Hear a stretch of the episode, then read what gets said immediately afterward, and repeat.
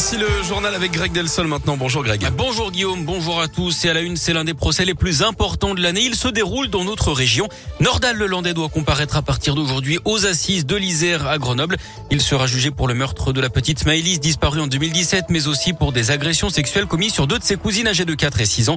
L'accusé devra également répondre des faits d'enregistrement et de détention d'images pédopornographiques. Il risque la peine maximale, c'est-à-dire la réclusion criminelle à perpétuité. Léa Dupérin, c'est un procès hors norme qui va donc démarrer aujourd'hui. Oui, et la cour d'assises a pris le temps de tout organiser. On parle aussi bien de la sécurité que de l'accréditation de plusieurs dizaines de médias, environ 160 journalistes accrédités et bien sûr de l'accueil des parties civiles, aussi bien les victimes que leurs proches. À ce sujet, les personnes qui ne souhaiteront pas s'exprimer auprès des médias pourront le signaler en portant un tour de cou de couleur rouge. Ce principe est actuellement mis en place au procès des attentats de novembre 2015 à Paris. La salle d'audience des assises de l'Isère, trop petite pour permettre à tous les journalistes et au public d'assister au débat, sera complétée par une salle de retransmission en direct avec une capacité de 60 places.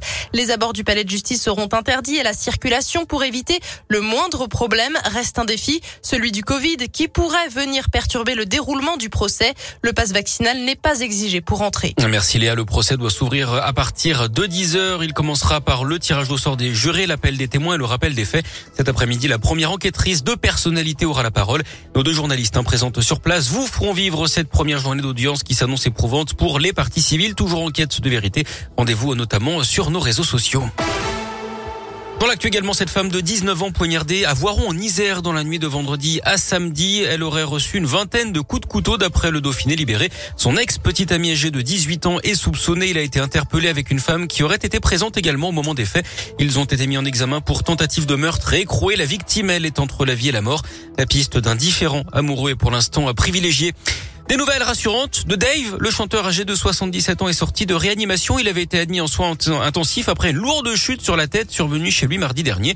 Il poursuit son rétablissement à l'hôpital, précise son ami proche Marc-Olivier Fogiel. Dave qui a également annulé ses concerts prévus dans les prochaines semaines. La politique et la présidentielle, Christiane Taubira a remporté ce week-end la primaire populaire. 392 000 personnes y ont participé. L'ancienne ministre devance Yannick Jadot et Jean-Luc Mélenchon.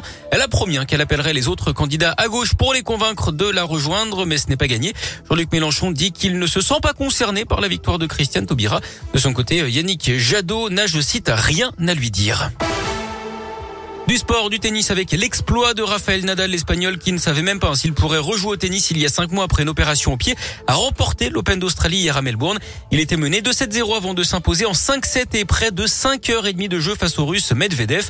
Il devient du même coup le premier joueur de l'histoire à remporter 21 tournois du Grand Chelem, un de plus donc que ses rivaux historiques Roger Federer et Novak Djokovic.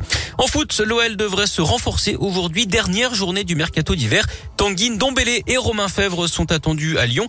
D'ailleurs, un joueur formé à l'OL a collé la Saint-Etienne hier en Coupe de France. Romain Escarpie a marqué le but de la victoire pour les amateurs de Bergerac, club de National 2, qui ont éliminé la Saint-Etienne 1-0 hier en 8e de finale.